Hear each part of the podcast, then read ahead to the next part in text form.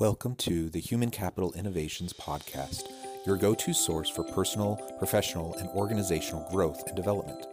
We hope you tune in often for all things people management, organizational development and change, organizational leadership, and social impact related. Maximize your personal and organizational potential with Human Capital Innovations Podcast.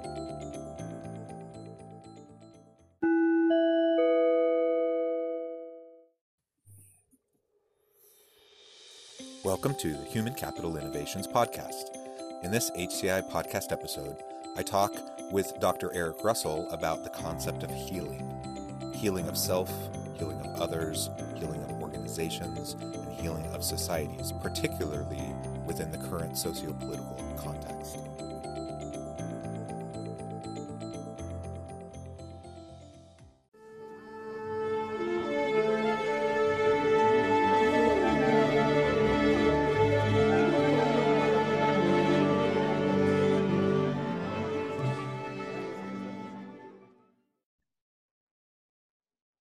Eric Russell, welcome to the Human Capital Innovations Podcast. Thanks. Glad to be here. It's great to have you back. I like these weekly discussions that we're starting to have. This is the second installment, and we intend to do this every week, or at least most weeks going into the future. For those of you who didn't join us last week, Eric Russell is an HCI Research Associate. He's also an Associate Professor of Emergency Services at Utah Valley University. Eric and I go way back. We're good friends, and we've been colleagues for a long time, and we're both advocates for servant leadership, and as we go through these discussions each week, we're going to talk about different elements. So with that, Eric, why don't you launch us into our discussion for today? Awesome. Well, when I was brainstorming where we need to be and looking at the world in its current state, I think the characteristic we need to discuss today is healing. And Larry Spears identified healing as one of the 10 characteristics of the servant leader from Greenleaf's work. And we need to expound on it for our society.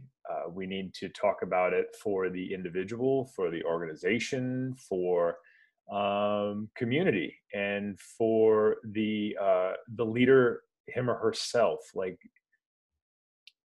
we all have wounds, and there are systemic problems that exist within society.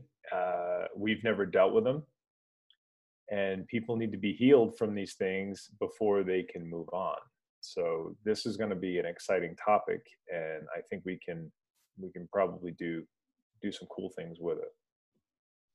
Yeah, and the topic of healing, of course, connects to, it could be physical, it could be mental, it could be spiritual, emotional, right? There's these various forms of healing.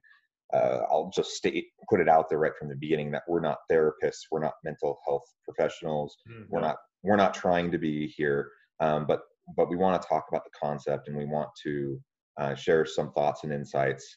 And if anyone listening is in need of a mental health professional, we would certainly encourage you to seek out those individuals. Yeah, absolutely. Because the wounds, that's the thing, physical wounds heal, but it's the mental wounds that last forever. That's the trauma. That's the PTSD. That's where you need to reach out for help. Yeah. And you can't just wish it away.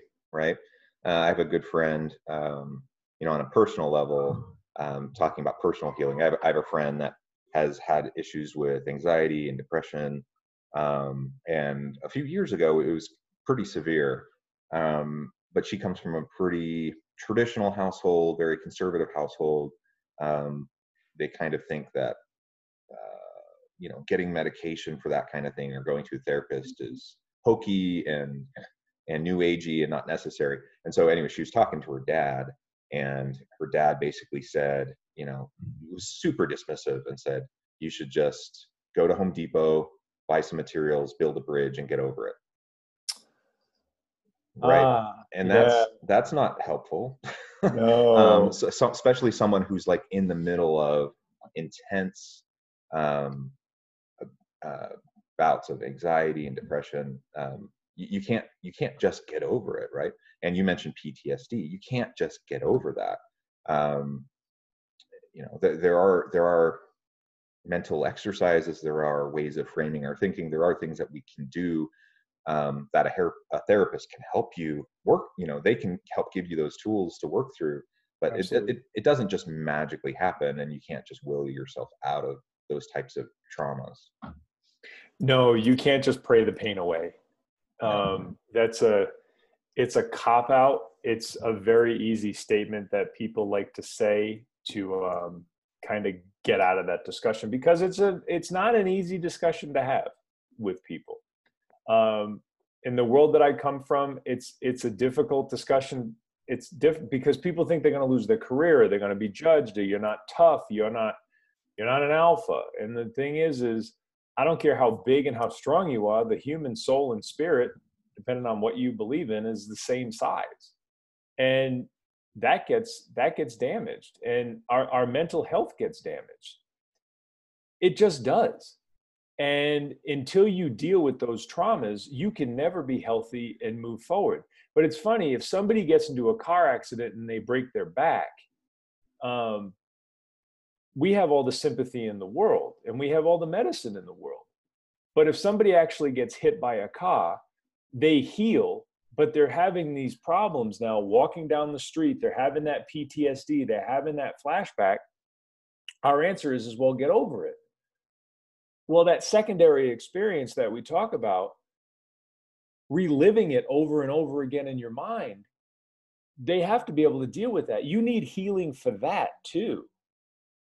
You know, when you go through traumas, when you go through, like when you look at the number of people who have been abused as children, okay, sexually, physically, emotionally, there's a lot of damage out there for people. And if people were open about those things, like I'm one of the lucky ones that doesn't have that stuff, you could say it's privilege, right? But you have to help them fix that. Because how do you get the best out of your people if they're carrying such a pain and that needs to be healed? And how do you think you're going to get the best out of yourself without healing that? And it's okay to not be okay, you know? Yeah, absolutely. And you started to frame it in terms of organizations, and we want to talk about individuals, we want to talk about teams, organizations, even society as a whole, how we go through this healing. Anything more you want to say about framing it in terms of Greenleaf's philosophy and servant leadership? So the whole idea of servant leadership, when he brought it forth, remember he talked about the toxic organization, the toxic bureaucracy, the toxic problems. Well, the whole idea of servant leadership was to heal that. Like that's what the philosophy is trying to do. It's trying to heal these, not just wounds, but these ongoing wounds that are continuously caused by these organizations. And so that's really how you want to look at servant leadership, is servant leadership is a way to heal this. I'll let you pick which one you want to start with, be it organizations, be it individuals, and we can talk about whatever. But that's really at the heart of what Greenleaf was talking about with servant leadership, was trying to heal this toxicity that exists. Yeah, and I think let's start with organizations, but framing it within how organizations can both heal as organizations, but how leaders within organizations can help their people heal. And that's something that you just referred to.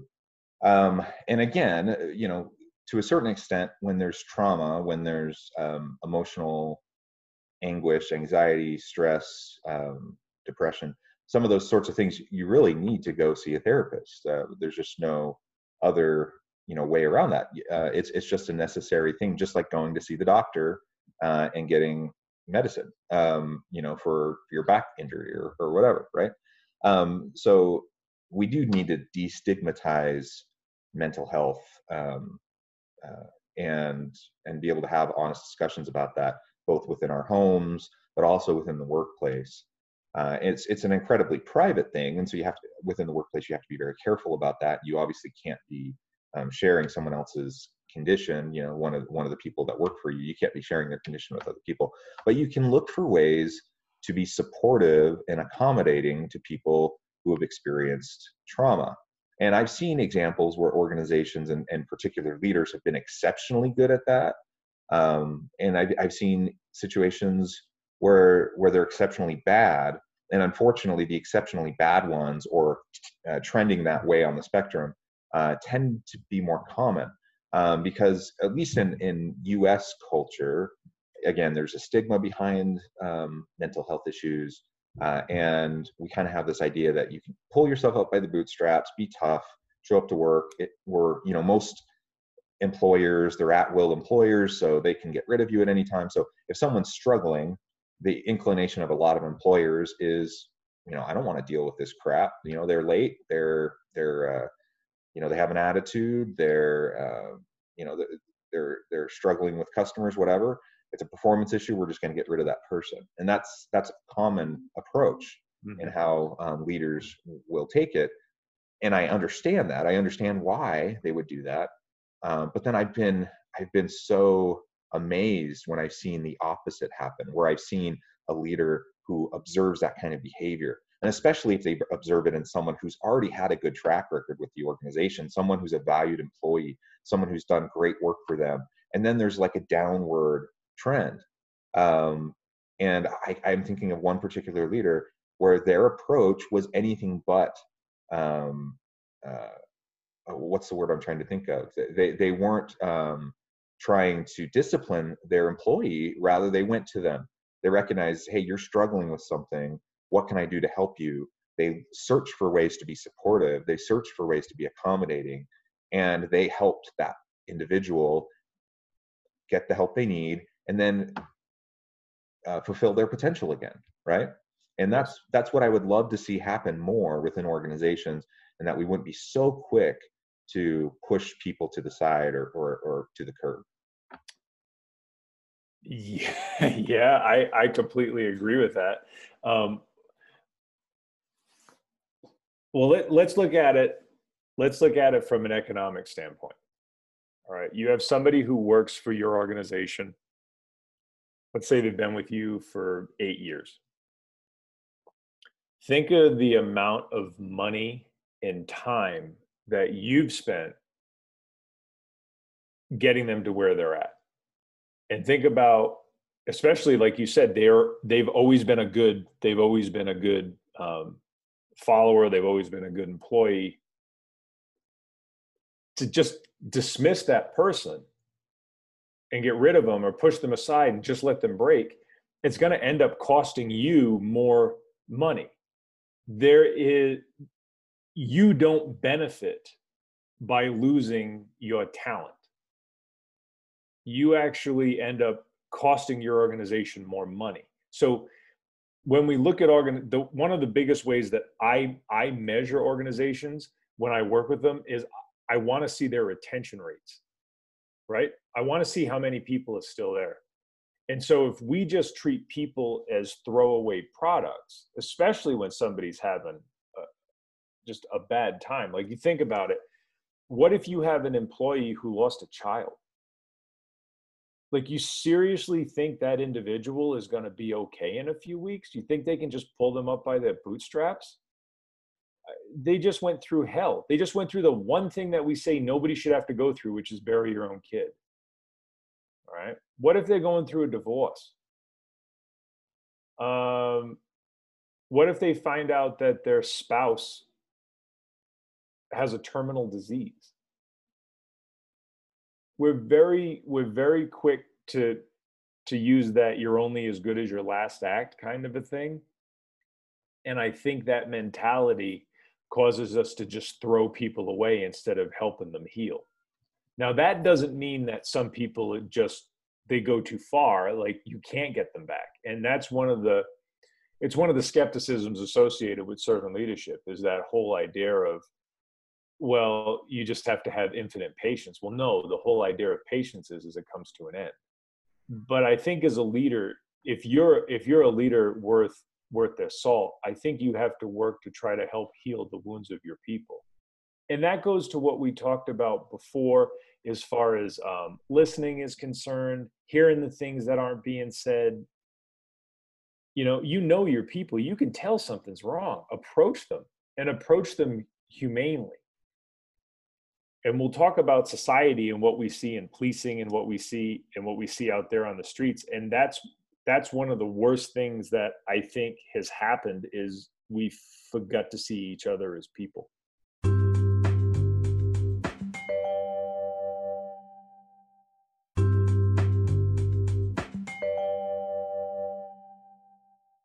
Yeah.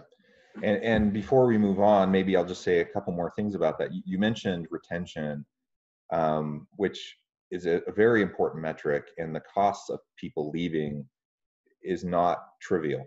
And so just treating employees like cogs in a machine, and you can just replace the cog. I mean, that's incredibly naive of a leader to think that. It's hard to get good people into the right positions doing good. Oh yeah. And it's expensive. It takes a lot of time. So if you have a good person that's going through something, help that person. And ultimately, from an economic standpoint, it's in your benefit to do that, like you just mentioned.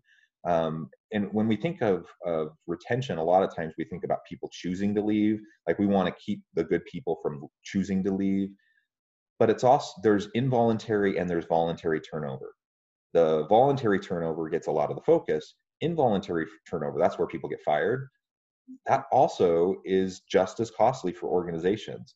And because a lot of employers, use this employment at will philosophy, and they just say, your latest behavior, your latest performance hasn't been up to par, so you're gone. That's also not a trivial expense to the organization, especially if you consider if they were to just invest a little bit of compassion, patience, and support into that person who was once a good performer, to help them get back to being a good performer.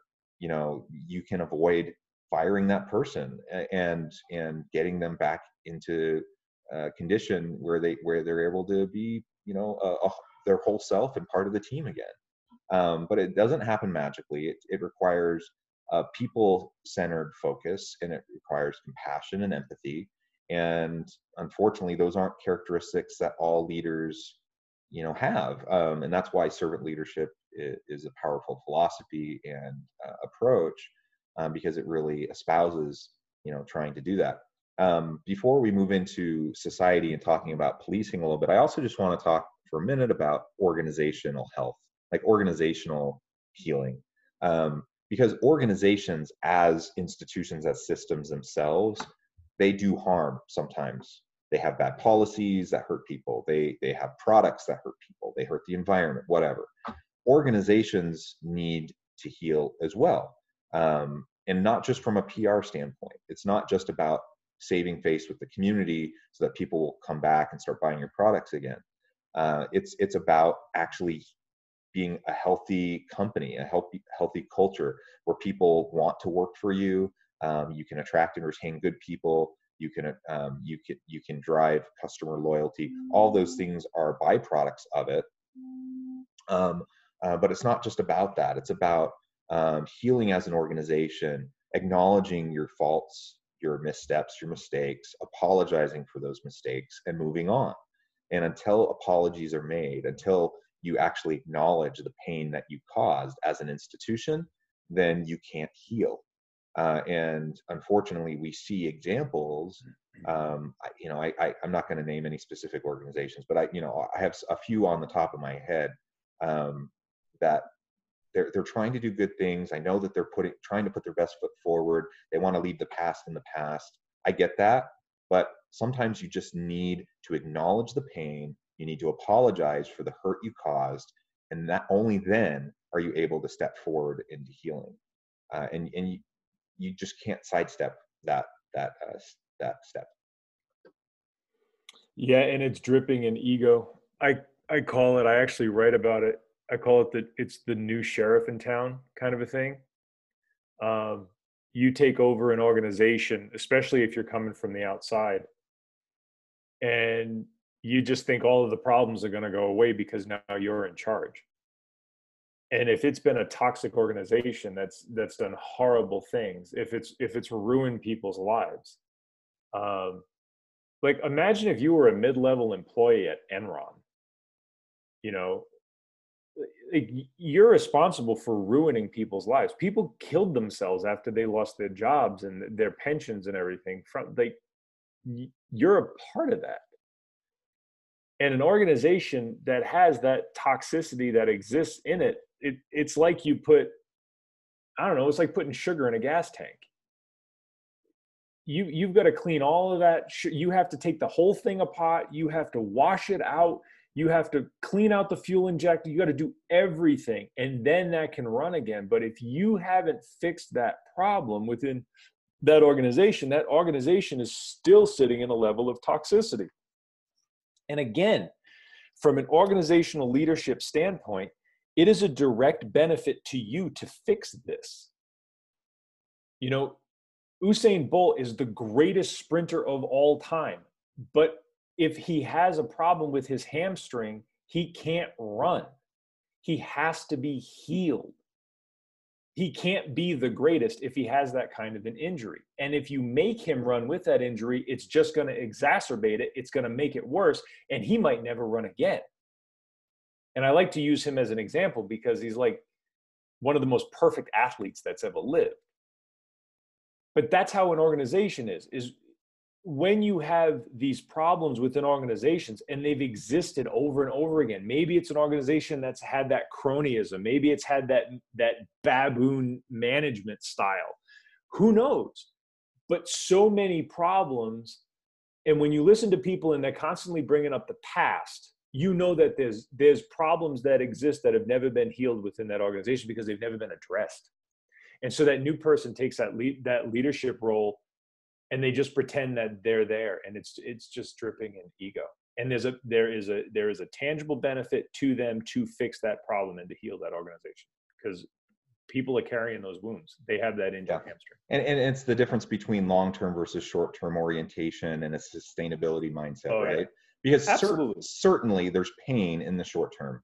When you acknowledge those problems and you make the apologies and you try to address trauma head on as an organization, there's short-term pain, and there's going to be short-term ramifications in terms of dips in productivity and those sorts of outcomes. But if you take a long-term perspective, a sustainability perspective, there's only upside from seeking that healing. And the example of athletes is a really great one, because you just don't magically return to gold medal stature after a major injury unless you do everything that needs to happen in order to heal whatever the injury was. You can't just say tough it out. You can't just say, just pretend like nothing happened. And unfortunately, I think because of the fear of the short-term pain, that too many leaders and too many organizations aren't willing to take that critical step. That's well said. The other thing is I don't know, it's kind of a new phenomenon. It's like maybe the last 30 years in American business, maybe the last 20 years in American business is this, oh, we just look to the next quarter.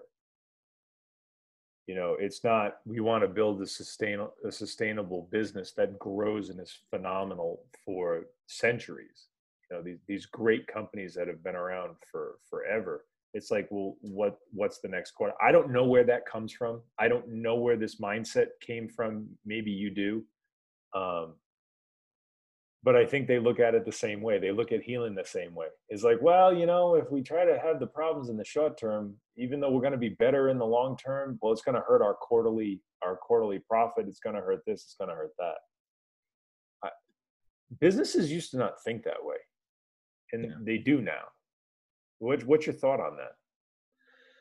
Yeah, I think there's a lot driving that in terms of both, like if we think in the US, there's cultural drivers of that because it's not the same everywhere in the world. And so there's definitely some cultural differences. There's some legislative differences in the US that have happened over the last few decades that I think have contributed to that.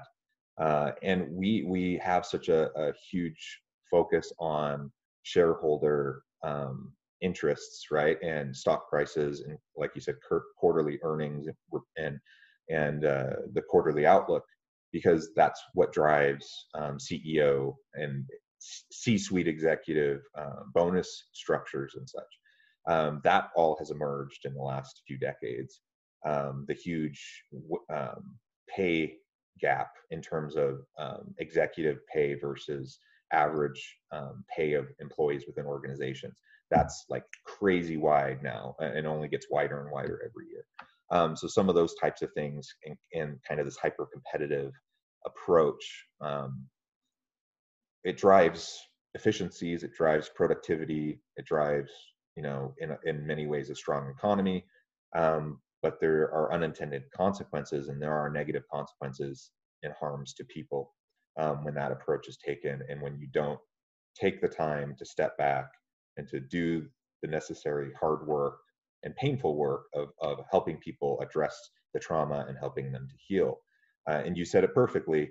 If I'm a CEO and I have this huge windfall bonus coming my way, but I need my quarterly earnings to look wonderful this year in order to get that, am I going to be inclined to disrupt the system and to tip over the cart and to dismantle things and to clean it and to get it work in pristine order? Or am I inclined to just push through and just get people to keep going, even though there's trauma that needs to be addressed?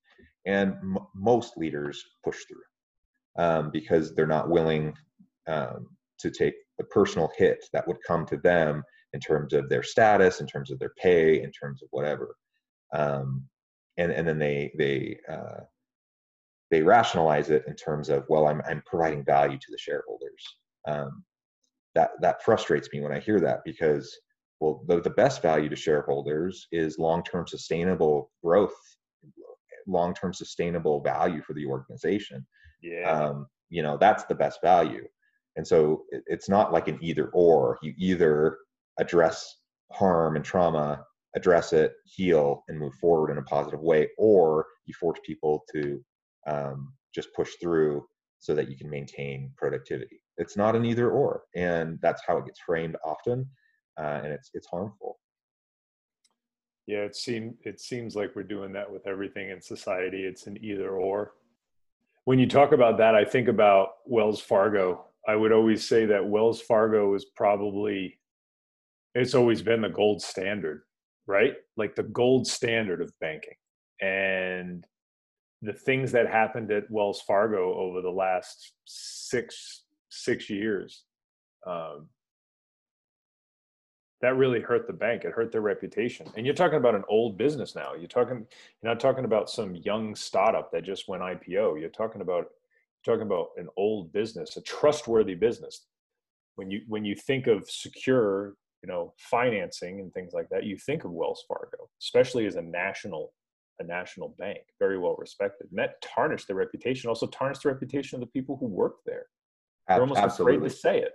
I have some family and friends who are executives in other banks, and they flat out told me if they have a person who applies to work at their bank and they worked for Wells Fargo previously, they at best look at them with incredible skepticism, but oftentimes they won't even consider them.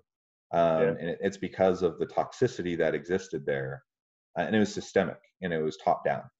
Yeah, it wasn't just some bad apples at the bottom level, right? It was systemic. It was top down.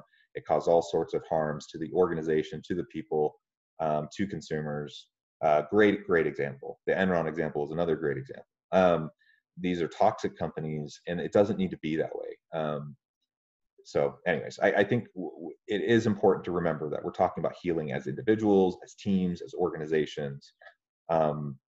And organizations do need to do the work of healing. Okay, let's shift a little bit now and talk about society. And right now we're dealing with, you know, the aftermath of the George Floyd horrific killing, the protests that are happening across the country, lots of public debates about policing. You're a emergency services professional and professor, first responder. you know, what's your perspective on all of this, and how do we heal as a society? There's so much angst, so much pain, so much trauma, so, you know, institutional and systemic racism. You know, how do we heal from all of this? Whew. It's deep. Do you have all the answers, Eric? God, I wish I did. I wish I could just snap my fingers. I really do, and make it better. But there's healing all around. Let me first take it from a law enforcement perspective. Right now, and for the last several years, it has been very difficult to recruit law enforcement. Fire and rescue is having problems. The military is having problems as well, but especially law enforcement. People just don't want to do the job.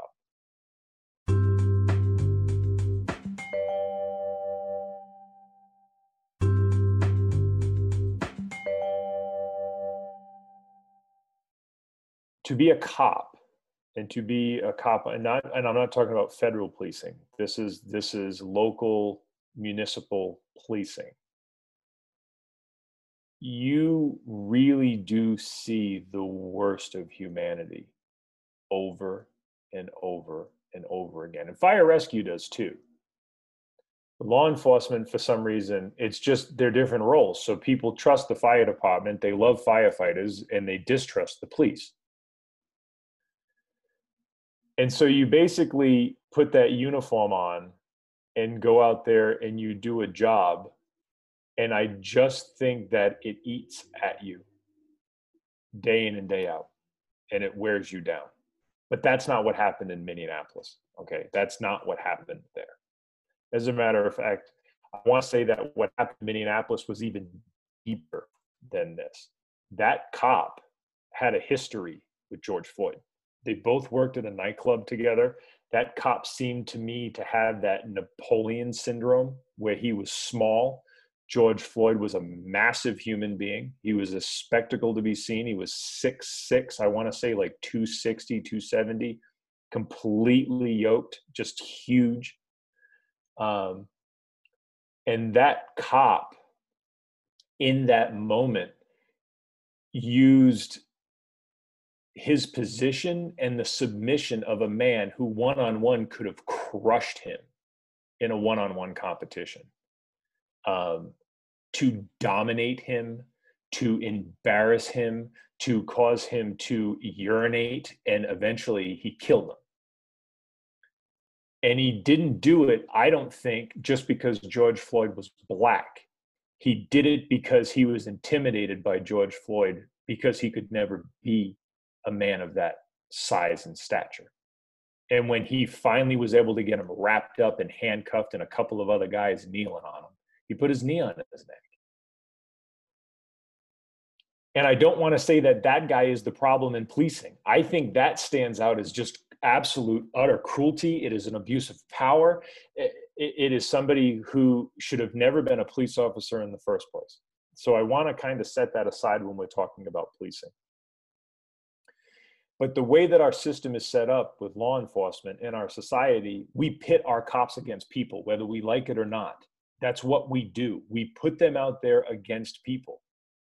And even the cops know it. Most police officers want reform. I'll tell you that right now. As somebody whose best friends are cops, as somebody who's worked hand in hand with cops, on somebody who's trained SWAT, all this kind of stuff, I am here to tell you right now, most police officers want reform because you can't keep doing this. They don't want to go out there and do this either. And the vast majority of police officers were not the kids that their lockers in high school that get that badge and that gun to go out there and bully people. That's not a lot of cops. But when you constantly put somebody out in society and stage them against somebody else, i.e. the police officer and the citizen, this is going to happen. It's just that way. And then you put them in riot gear and you give them, you know, 80, 90 degree temperatures. And people are shouting at each other and things are being thrown at them and they're angry too. And they don't even want to be there either. It's just people are going to snap and it's horrible. It really is horrible. And that goes to the fact that we can't give the jobs away right now. And if you want to go a little deeper with this, just look at corrections. 75% of people that go into corrections as a corrections officer self-removed from the profession in the first 60 months. You want to talk about a retention problem and a cost. You have states that have hundreds of vacancies. And it's just because of what the job is. Most police officers, and when I say most, I mean most, will stand between you and the thing that goes bump in the night.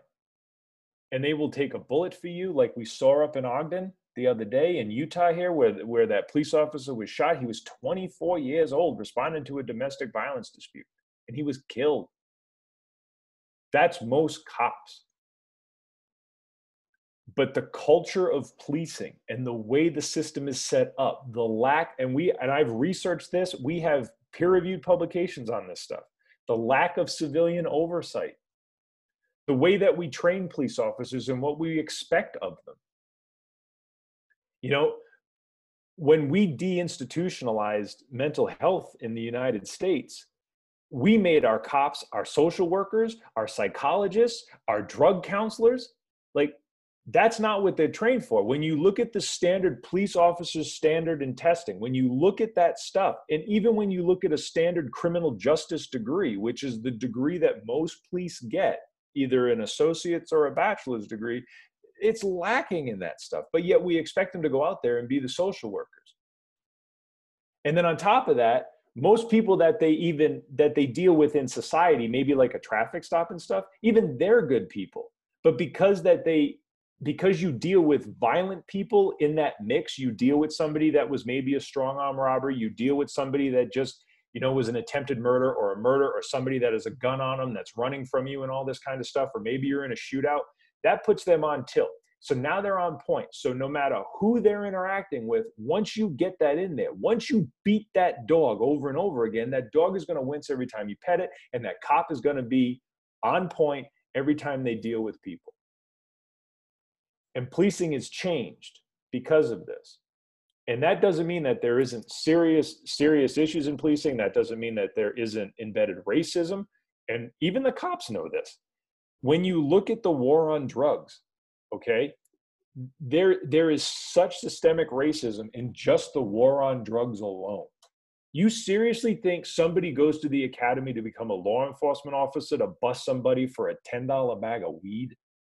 But then you look at the arrests, and they're arresting far more persons of color than they are white people for the exact same crime. And when they go to the justice system and they go through the court system, the sentences are different too. And so that brings us to the other side. One of my favorite things that I ever heard on the subject was Van Jones said, "What do I have to do? Dress my son up in a tuxedo so he can walk down the street." And it was right after Trayvon Martin was killed by George Zimmerman, okay? And George Zimmerman denied orders to stand down.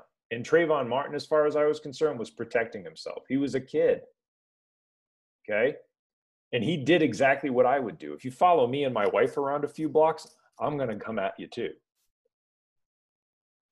And so, when you look at the way that especially Black youth are viewed,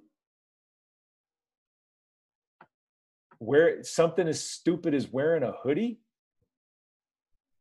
but again, it goes deeper. There, you're enculturated. Look at how the media portrays it. Look at how Hollywood portrays it. Look at how they portray kids on the streets. So you'll see somebody walking down the street with a hoodie on, and you're all of a sudden thinking that they're some type of a gang member. And they could be a tech superstar. They could be a kid that's in law school. They could just be coming from the gym. But again, it's that programming. It's that experience. You're watching it. And so we take these two things and we pit these people together out there in the streets. We pit working class cops against poor and working class people over and over and over again. And then they experience violence. They deal with each other. They experience violence. They deal with each other. It's just a recipe for disaster. Yeah.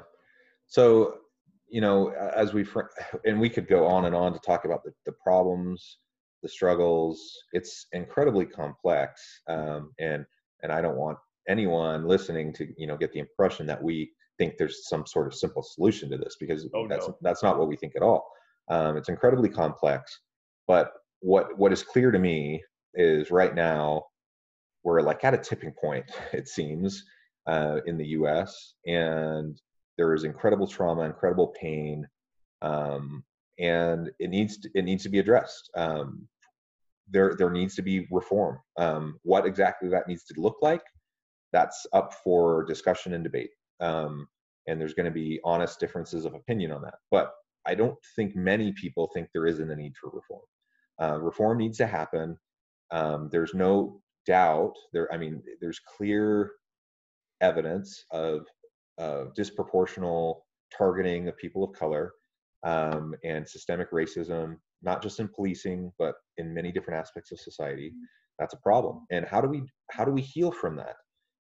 There's no way to start the healing unless we can acknowledge the pain, acknowledge the trauma, recognize it in ourselves, recognize it in our institutions, apologize for it, and start to have the difficult conversations that have to occur in a sustained way to make course corrections. And that will allow us to heal over time. There's no quick fix. There's no easy answer to this. We can't just pass a law, you know, in Congress next week and all of a sudden everything's going to be fine. This pain has been centuries in the making. And in part, where we're at today, I think, is a result of us trying to do, just like we were talking about with organizations, is that as a society, it seems like a lot of what we've done is just try to say, well, that's in our past. Slavery, Jim Crow, you know, all that, civil rights movement, that's in the past. It was horrible. We're horrified by it, but that's not how things are today. It's in the past. And we just kind of try to sweep it aside, sweep it under the rug. What we're seeing, though, is it's not in the past. It might seem that way for someone like me. I have all sorts of privilege, and so I may not encounter it all the time, but for people of color who experience it day in and day out, they know it's not in the past. They know that there's still the trauma that's just there right under the surface, or perhaps right in plain sight, but it's in their neighborhoods, in their communities. Until we can address past problems and truly rectify them, I don't see a path forward in a healthy way. And politically, that's going to be an incredibly difficult thing to do, because we're more divided than we've ever been, in terms of political ideologies. And I don't know, the pain and the wedge that's in this country right now, it's hard to see. And I'm not sure what the answer is, but we need to have more good faith dialogue. We need to have people coming to the table willing to have the hard conversations, to look critically at themselves, recognize what they need to do to be better, what their families can do to be better, and then we can start to build out from there. Yeah, it's a good point.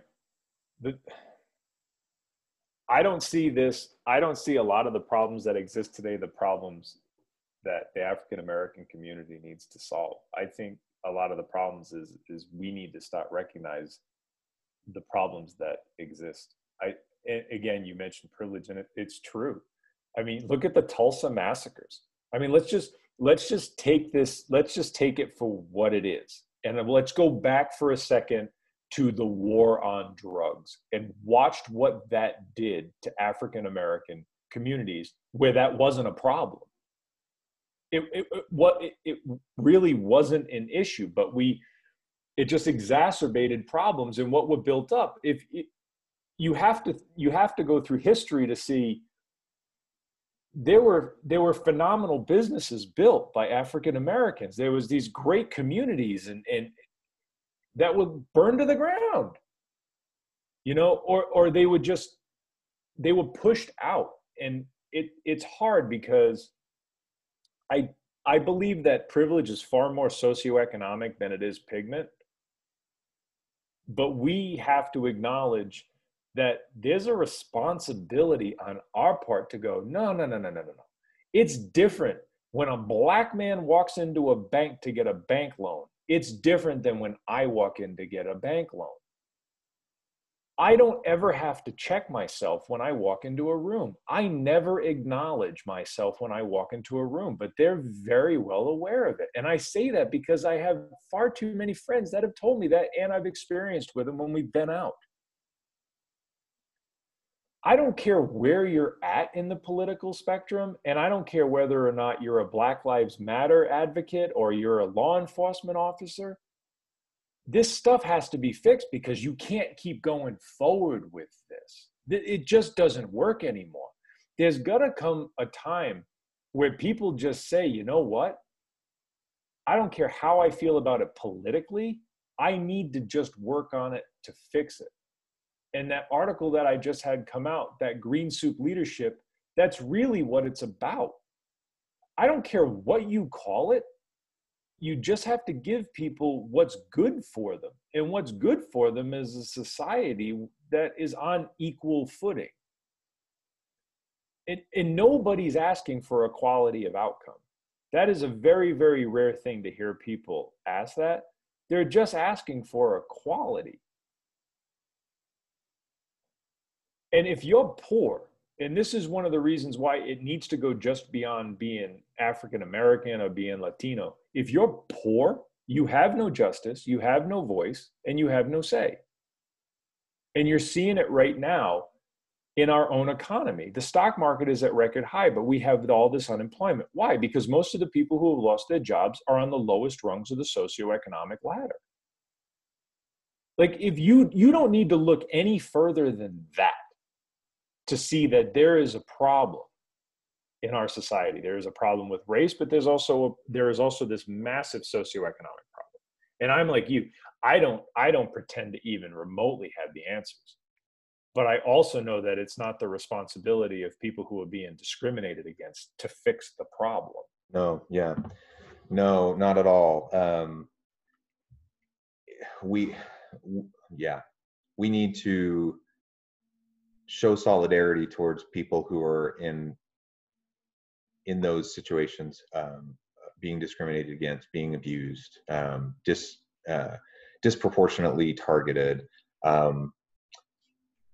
We need to have those difficult discussions. And it's painful, it's hard, and there's no easy answers. If there was, we would have solved it a long time ago, because most people are good, I believe. Most people want to be fair.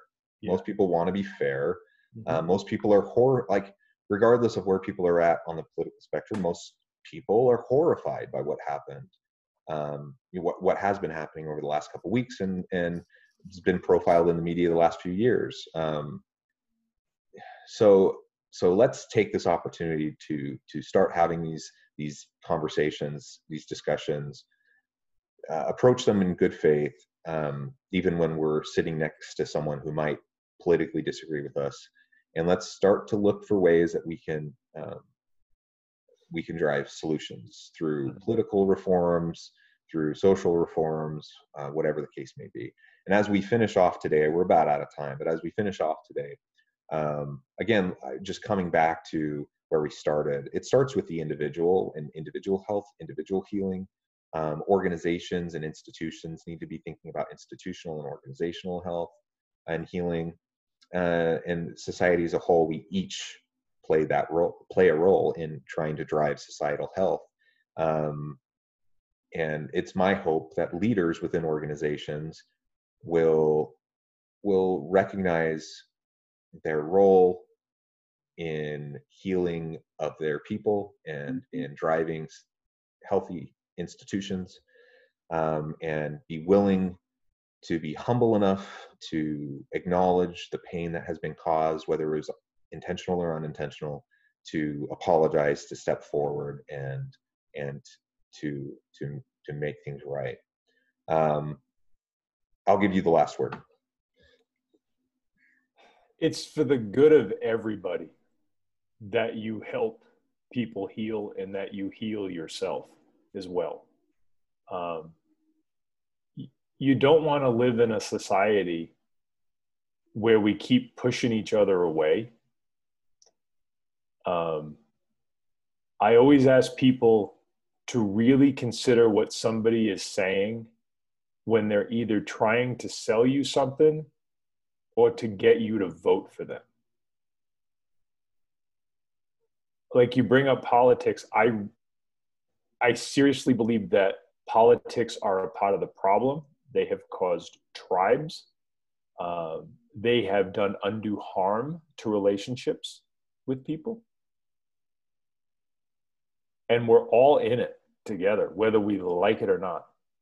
The world is hard enough to deal with, and life is hard enough to deal with. And to watch each other treat one another like this, I mean, what good is going to come out of it? And if you put it in an economic frame, let's do economics.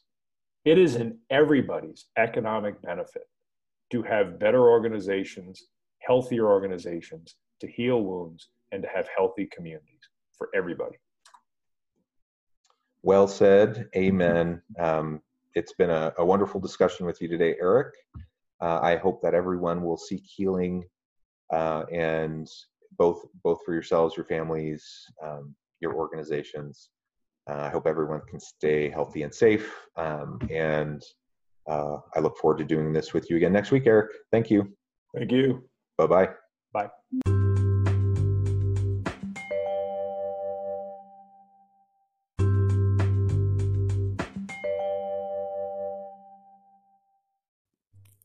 Thanks again for joining us for this episode of the Human Capital Innovations Podcast.